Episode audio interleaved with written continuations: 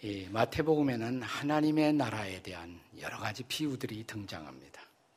그 중에 하나의 비유가 달란트의 비유입니다. 이 비유는 우리들 천국 백성들이 우리의 평생을 통해서 후회 없이 행복하게 하나님과 하나님의 나라를 섬기는 그 비밀을 가르치고 있습니다. 본문이 시작되는 14절 말씀을 우리 먼저 한 번 더 읽겠습니다. 다 같이 시작. 또 어떤 사람이 타국에 갈지 예, 어떤 주인이 먼 나라로 가면서 종들을 불러 그들에게 자기가 가지고 있던 소유를 어, 맡깁니다. 한 종에게 다섯 달란트를 또 한 종에게 두 달란트를 또 한 종에게 한 달란트를 맡겼습니다. 여기서 중요한 단어는 맡겼다라는 단어입니다. 맡김이라는 단어입니다. 그런 의미에서 그들은 모두 맡은 자들이었습니다. 더 정확하게 말하면 주인의 재산을 맡아서 관리하는 자들이었습니다. 옛날 한국에서는 이런 사람을 가리켜 청지기라고 불렀습니다. 스튜어트 청지기. 어, 요즘 현대적인 단어로 말하자면 관리자입니다. 매니저라고 하죠. 그들은 주인이 아닙니다. 주인이 맡겨준 것을 맡아서 일시적으로 관리하는 자들입니다. 여기 본문의 비유 속에 등장하는 주인처럼 하나님께서도 하나님 나라의 백성들인 여러분과 저에게 여러 가지로 맡겨주셨습니다. 다양한 재능, 다양한 탈란트를 다르게 맡겨주셨어요. 많다 적다보다 더 중요한 것은 다르게 맡겨주셨다는 것입니다. 시간도 맡겨주시고 인생에 이 땅에서 살아가는 시간도 사람마다 다 달라요. 조금 더 많이 살고 적게 살고 시간도 맡겨주시고 자녀도 맡겨주시고 재능도 맡겨주시고 돈도 맡겨주시고 지식과 지혜도 맡겨주셨습니다. 무엇보다 몸과 건강도 맡겨주셨습니다. 그것으로 하나님의 나라를 잘 섬기고 우리 자신의 삶의 의미와 보람을 느끼며 살 수 있도록 말입니다. 드디어 주인이 맡겨주시고 먼 나라로 갔다가 다시 돌아오십니다. 이제 맡긴 것에 대한 결산의 시간이 찾아왔습니다. 19절 말씀을 읽겠습니다. 함께 시작. 오랜 후에 그 종들의 주인이 돌아와 그들과 결산할세. 이 결산의 날 다섯 달란트와 두 달란트를 맡았던 종들은 다시 다섯 달란트를 두 달란트를 남겼습니다. 다섯 달러와 두 달란트를 남겼다는 남김의 차이가 있지만 이 두 종이 받았던 칭찬은 똑같아요. 칭찬은 동일한 칭찬이었습니다. 자, 21절, 23절의 칭찬의 말씀을 읽습니다. 시작. 그 주인이 이르되 잘하였도다 착하고 충성된 종아 네가 적은 일에 충성하였음에 내가 많은 것을 네게 맡기리니 내 주인의 즐거움에 참여할지어다. 하지만 우리가 잘 알고 있는 대로 한 달란트 받았던 종은 그 한 달러 달란트마저 잃을 것을 염려한 나머지 땅 속에 파묻었죠. 그런데 원금은 보관하는 거예요. 보존한 것입니다. 그럼에도 그에게는 칭찬이 없었습니다. 책망을 받습니다. 그리고 바깥 어두운 데로 내어 쫓겨났습니다. 왜냐고요? 그에게는 하나님의 나라를 향한 기여가 없었어요. contribution이 없었어요. 기여가 없었습니다. 자, 그렇다면 착하고 충성된 종, 천국의 백성들, 천국의 제자로 칭찬받는 섬김의 삶을 사는 비밀은 뭘까요? 그 첫째는 재능대로 섬겨야 한다는 것입니다. 재능대로 섬겨야 합니다. 따라서 하세요. 재능대로 섬깁시다. 자, 옆에 사람에게 시작. 재능대로 섬깁시다. 어, 본문의 15절을 보시면 어떻게 시작됩니까? 각각 그 재능대로 이렇게 시작해요. 여기 재능이란 말이 히라보의 두 가지 단어의 결합입니다. 이디오스, 두나미스. 이디오스는 고유한 두나미스는 능력, 고유한, 유니크한, 아주 특별한 능력. 근데 사람마다 그 재능을 다르게 주셨다는 것입니다. 바울은 이것을 은사라고 말합니다. 히라보로 카리스마라고 말합니다. 카리스마. 자, 이 단어의 어근은 카라예요. 카라, 조이, 기쁨. 우리가 은사를 발휘하며 살면, 자기의 재능을 펼치며 살면 기뻐요. 내가 행복해요.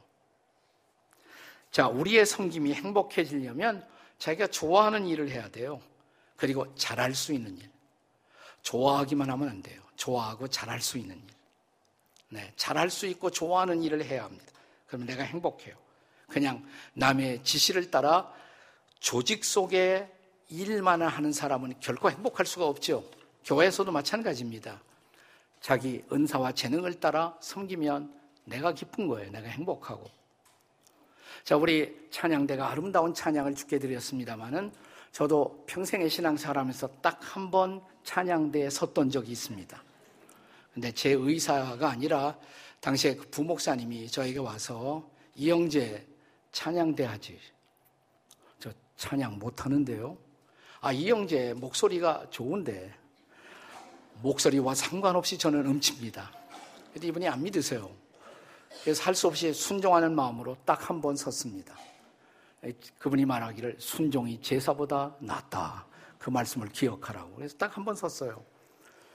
저를 베이스 파트에 배치를 했는데 제가 선자리가 공교롭게 베이스와 테너의 경계선상에 섰습니다. 저는 이 악보 보고 구분할 수 있는 능력이 없으니까 따라해야 되는데 양쪽에서 들려와요. 테너와 베이스. 그 혼란했던 시간. 나는 그 고통의 시간을 잊지 못합니다. 그날 결심한 거 아무리 다른 사람이 권해도 내가 할 수 있는 일 앞으로 내가 좋아하는 일만 하겠다 결심했어요. 네. 그렇습니다.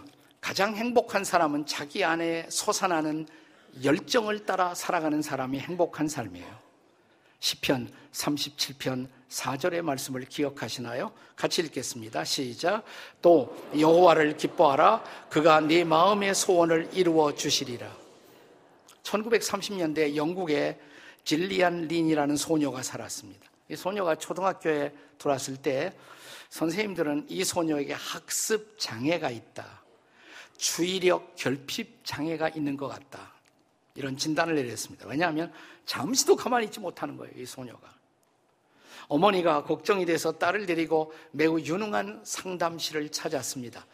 카운슬러와 상담을 했어요. 여러 차례 상담을 한 끝에 다시 어머니를 만난 카운슬러는 빙그레 웃으면서 이렇게 말했다고 합니다. 어머니, 걱정 마세요. 염려 마세요. 대개 딸은 절대로 장애자가 아닙니다. 딸은 댄서의 소질을 가지고 태어났을 따름입니다. 한번 보실까요? 음악을 틀었어요. 그러자 이 소녀는 그 자리에서 춤을 추기 시작합니다. 자, 스무 살이 되자 그녀는 세계적인 발레리나로 부상하기 시작했습니다. 뭐 캐치, 오페라의 유령, 유수한 그곳에 그는 아주 탁월한 영국의 발레리나로 부상한 것입니다. 재능의 밭에서 자라나는 소원, 이 소원은 거룩한 소원은 창조주의 축복입니다. 빌리포스 2장 13절의 말씀을 함께 읽습니다. 시작. 너희 안에서 행하시는 이는 하나님이시니 자기의 기쁘신 뜻을 위하여 너희에게 소원을 두고 행하게 하시나니.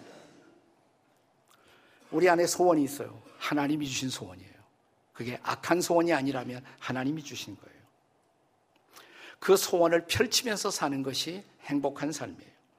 우리는 다른 사람을 모방할 필요가 없습니다.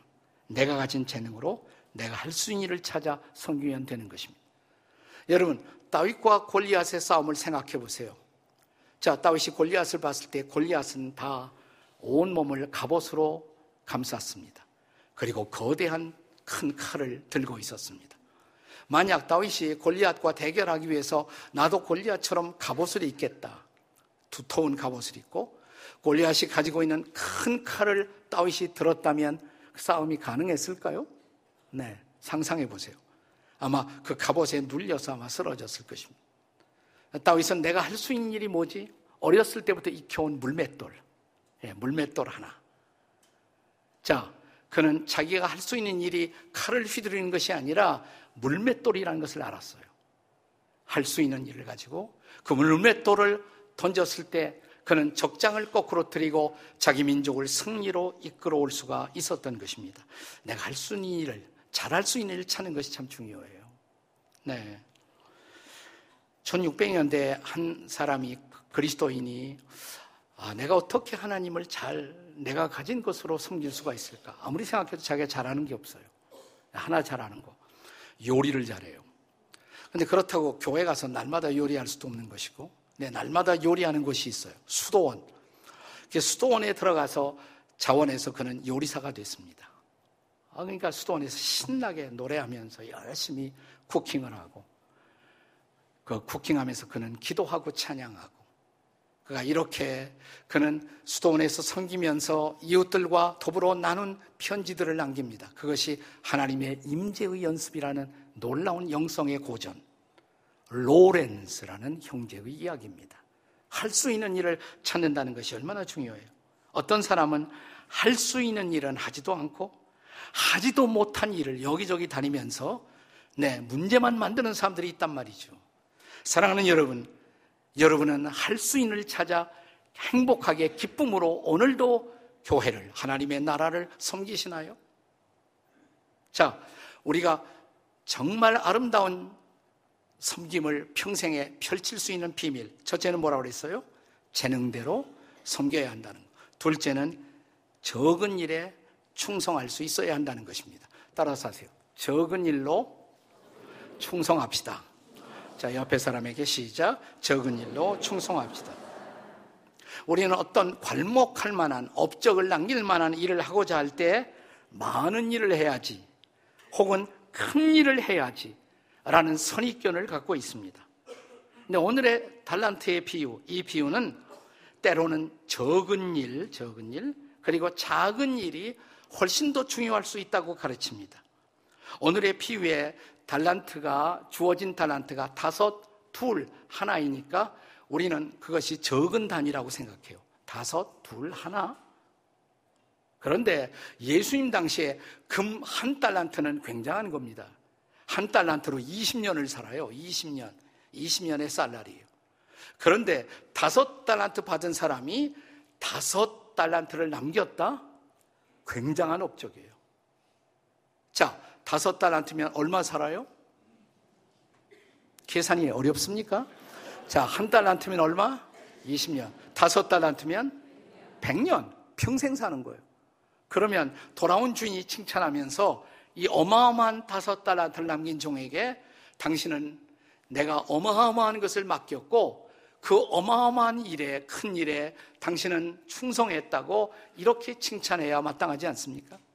근데 주인이 어떻게 칭찬해요? 내가 적은 일에 충성하였습니다. 저는 이 주인의 관점이 하나님의 관점이라고 생각해요. 자, 전능자이신 하나님, 그 하나님의 입장에서 볼 때 어떤 일이 큰 일일까요? 잘 들으십시오. 하나님에게는 큰 일도 작은 일이고 작은 일도 작은 일이죠. 이해가 되십니까? 자, 그래서 중요한 것은 큰 일이냐 작은 일이냐 이게 중요한 것이 아니라 내게 맡겨진 적은 일 혹은 작은 일에도 우리가 얼마나 충성스럽게 하느냐 그것이 중요한 것입니다. 최근에 기도의 원 그리기 draw circle이라는 그 책을 써서 뉴욕 타임스의 베스트셀러가 된 마크 배터슨이라는 목사님이 계세요. 이분의 그 글에 보면 아주 아름다운 이런 글을 남기고 있습니다. 우리 모두는 하나님이 큰 일을 하고 계시다는 것을 의심 없이 믿고 있지 않느냐고 그는 말합니다. 그런데 생각해 보세요. 창조주 하나님이 행성들의 궤도를 제대로 하나님이 잘 유지하고 있을까? 그것이 걱정이 되어서 잠을 설쳐본 일이 있느냐고 묻습니다. 또 지구라는 이 행성이 태양의 주위를 돌고 있잖아요. 뭐 10만 7천 킬로미터로 시속으로 돌고 있다고 하는데 지구가 잘 돌고 있을까? 그것이 걱정이 되어서 돌아본 일이 있습니까, 여러분? 네? 우리는 그거 믿어요. 그분이 알아서 잘 해주실 줄 믿고 편안히 우리는 잠을 잡니다. 그런데 그분은 이런 질문을 합니다. 자, 태양의 궤도, 지구의 궤도, 행성의 궤도들을 지킬 수 있는 그분이 내 작은 한 인간의 삶의 궤도를 잘 지켜주실까? 그것을 우리가 정말 믿느냐 이 말이에요. 행성들의 궤도를 유지하는 일과 우리의 작은 발걸음을 인도해 주시는 일은 어느 것이 더 쉽겠느냐고 묻습니다. 그런데 우리는 하나님이 내 작은 일도 도울 수 있다. 그 못 믿잖아요. 어떤 때는 그걸. 네. 그렇습니다. 하나님은 우리가 삶에서 직면한 작은 일, 적은 일에도 하나님은 관심을 갖고 있느냐고 그는 묻습니다. 최근에 BTS 방탄소년이 발표한 새로운 앨범이 나오자마자 어, 단시일 내에 1억 인구가 봤다고 그래요. 며칠 전이니까 2억 뷰를 돌파했다고. 아, 이런 것도 우리 크리스찬도 가끔 들어야 합니다. 네. 이걸 자꾸 보니까 제가 젊어지는 것 같아요. 네. 젊음의 비밀이에요. 자, 이 방탄소년이 이 새로 발표한 새로운 앨범의 제목을 혹시 아시나요? 모르죠. 네. 작은 것들을 위한 시예요. 작은 것들을 위한 시. 그 내용 가운데 이런 것이 있어요.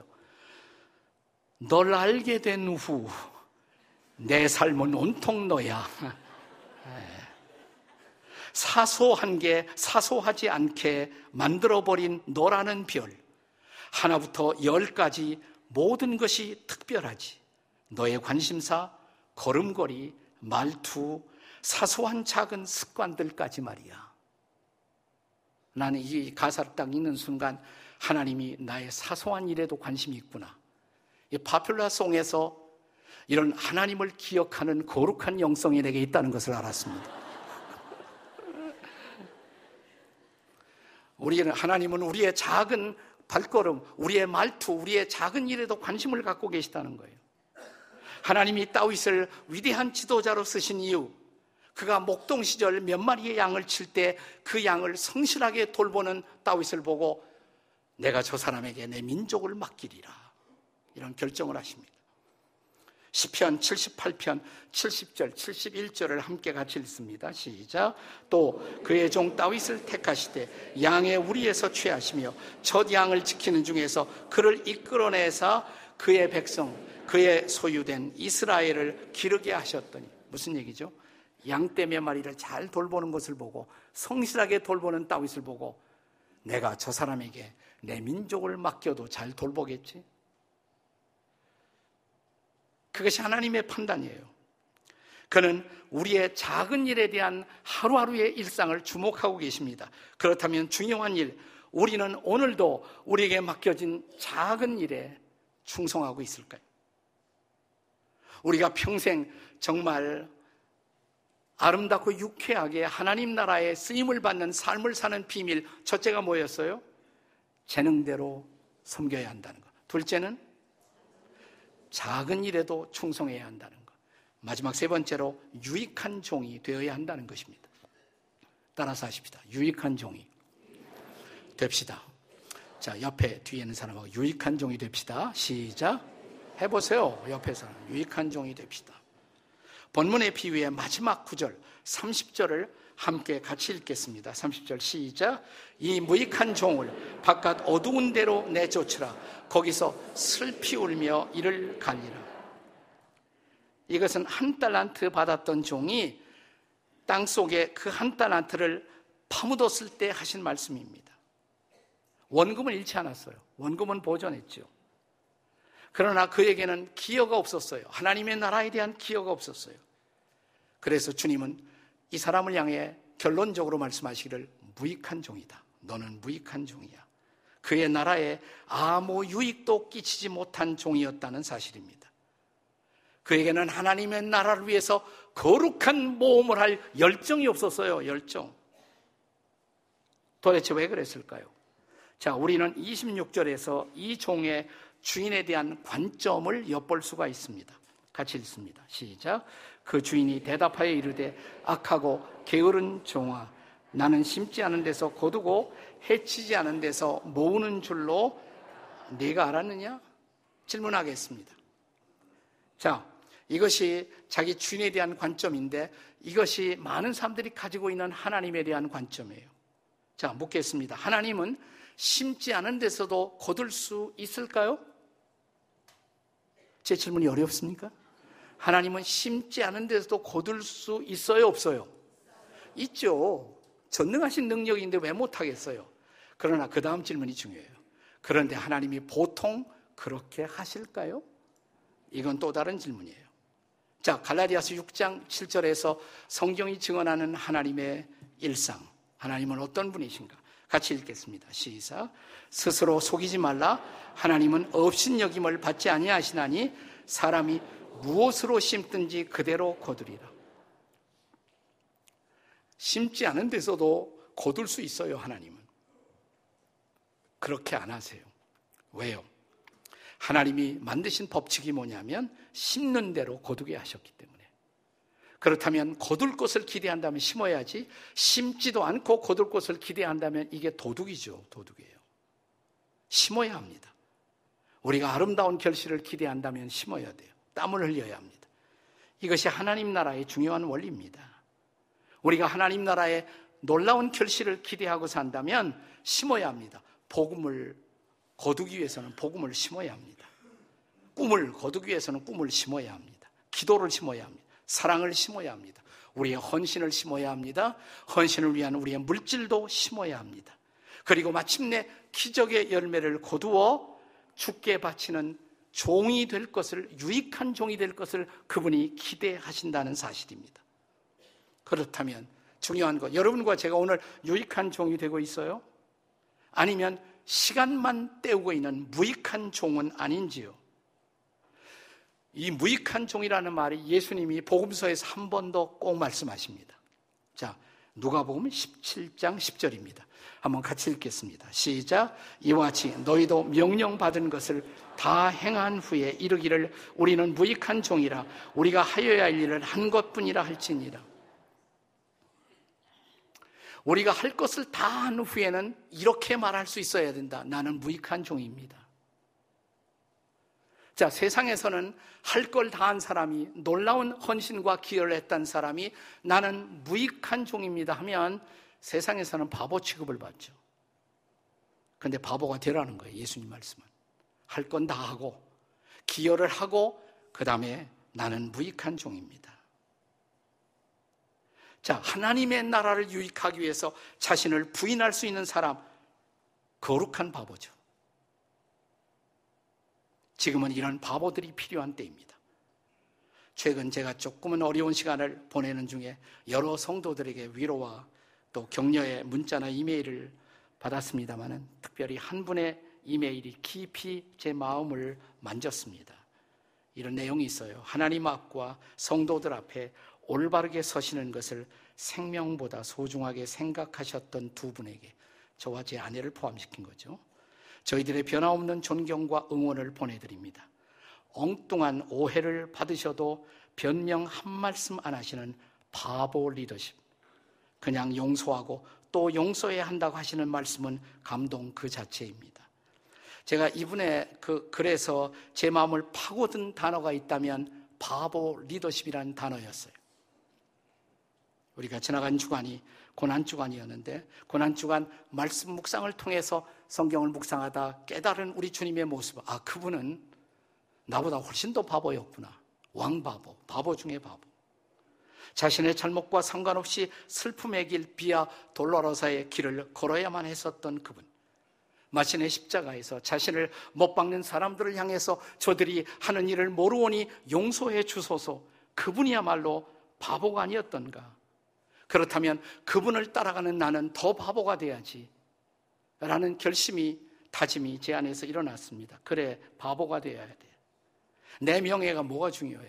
더 이상 내 명예에 집착하지 말고 그 나라를 위해서라면 하나님의 나라를 위해서 교회를 위해서 기꺼이 나는 바보가 되어야 해. 지나간 고난주간의 묵상이었습니다. 우리 교회가 다시 한번 주일마다 참된 복음이 선포되고 예수 믿기로 결단하는 영혼들의 행렬이 줄을 잇는다면 저는 기꺼이 더욱 바보가 될 것입니다.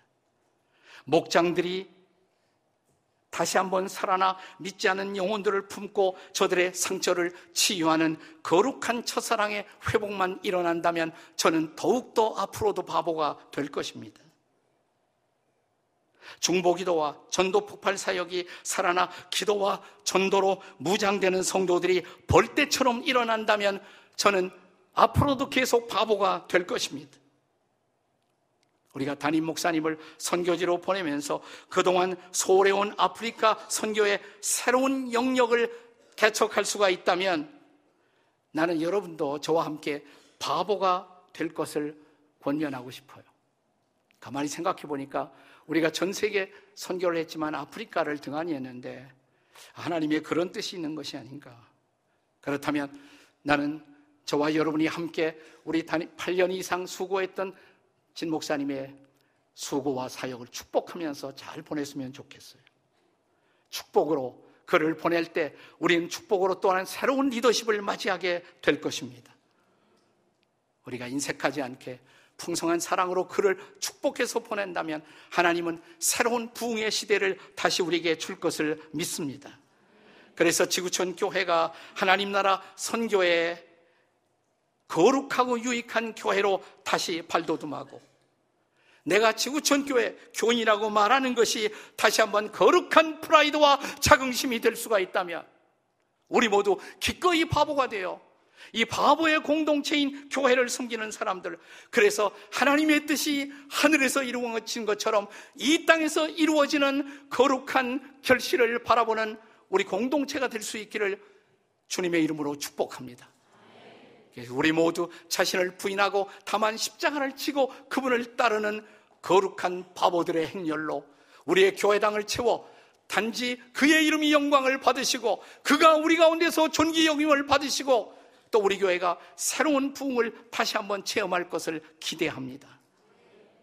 우리 교회 찬양 사역자였던 김영표 목사님이 우리 교회를 가슴에 품고 작곡해서 한국교회에 내놓은 이 찬양 우리가 불렀잖아요. 조금 아까도. 우리에게 소원이 하나 있네. 이 찬양의 가장 중요한 핵심으로 제 마음을 찌르고 있는 것은 바로 이 대목입니다. 우리 교회는 이 땅의 희망. 교회는 이 땅의 희망. 우리에게 소원이 하나 있네. 주님 다시 오실 그날까지 우리 가슴에 새긴 주의 십자가 사랑, 나의 교회를 사랑케 하네.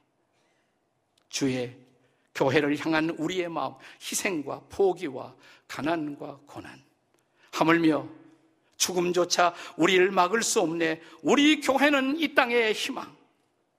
교회를 교회되게, 예배를 예배되게, 다시 한번 우리 교회가 이 시대의 희망으로, 민족의 희망으로 우뚝 설 수 있다면, 우리 모두 우리의 시시비비를 내려놓고 다만 그분의 이름을 높이는 일에 그리고 그의 영광이 선포되는 일에 복음을 전하는 일에 우리의 모든 에너지, 우리의 모든 땀 흘림이 주 앞에 드려지는 우리 공동체가 될 수 있기를 주의 이름으로 축복합니다.